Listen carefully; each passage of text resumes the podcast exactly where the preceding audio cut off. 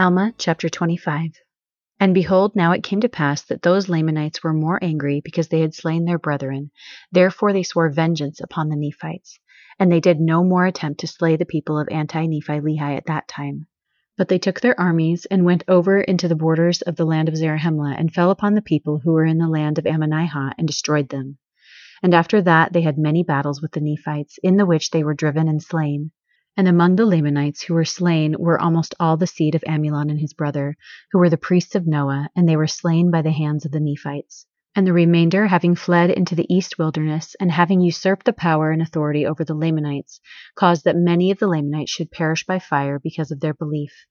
For many of them, after having suffered much loss and so many afflictions, began to be stirred up in remembrance of the words which Aaron and his brethren had preached to them in their land. Therefore they began to disbelieve the traditions of their fathers, and to believe in the Lord, and that he gave great power unto the Nephites, and thus there were many of them converted in the wilderness.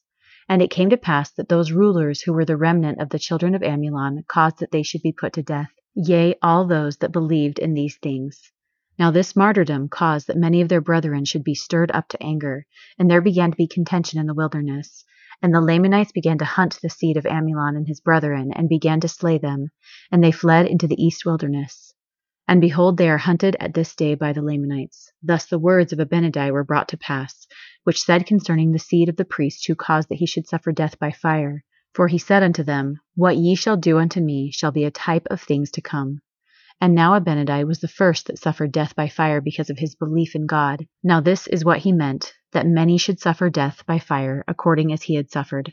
And he said unto the priests of Noah that their seed should cause many to be put to death, in the like manner as he was, and that they should be scattered abroad and slain, even as a sheep having no shepherd is driven and slain by wild beasts. And now behold, these words were verified, for they were driven by the Lamanites, and they were hunted, and they were smitten. And it came to pass that when the Lamanites saw that they could not overpower the Nephites, they returned again to their own land. And many of them came over to dwell in the land of Ishmael and the land of Nephi, and did join themselves to the people of God, who were the people of Anti Nephi Lehi. And they also did bury their weapons of war, according as their brethren had, and they began to be a righteous people, and they did walk in the ways of the Lord, and did observe to keep his commandments and his statutes. Yea, and they did keep the law of Moses, for it was expedient that they should keep the law of Moses as yet, for it was not yet all fulfilled.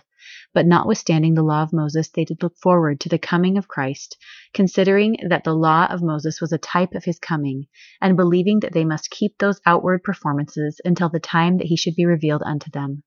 Now they did not suppose that salvation came by the law of Moses, but the law of Moses did serve to strengthen their faith in Christ, and thus they did retain a hope through faith unto eternal salvation, relying upon the spirit of prophecy, which spake of those things to come. And now behold, Ammon and Aaron and Omner and Himni and their brethren did rejoice exceedingly for the success which they had had among the Lamanites, seeing that the Lord had granted unto them according to their prayers, and that he had also verified his word unto them in every particular.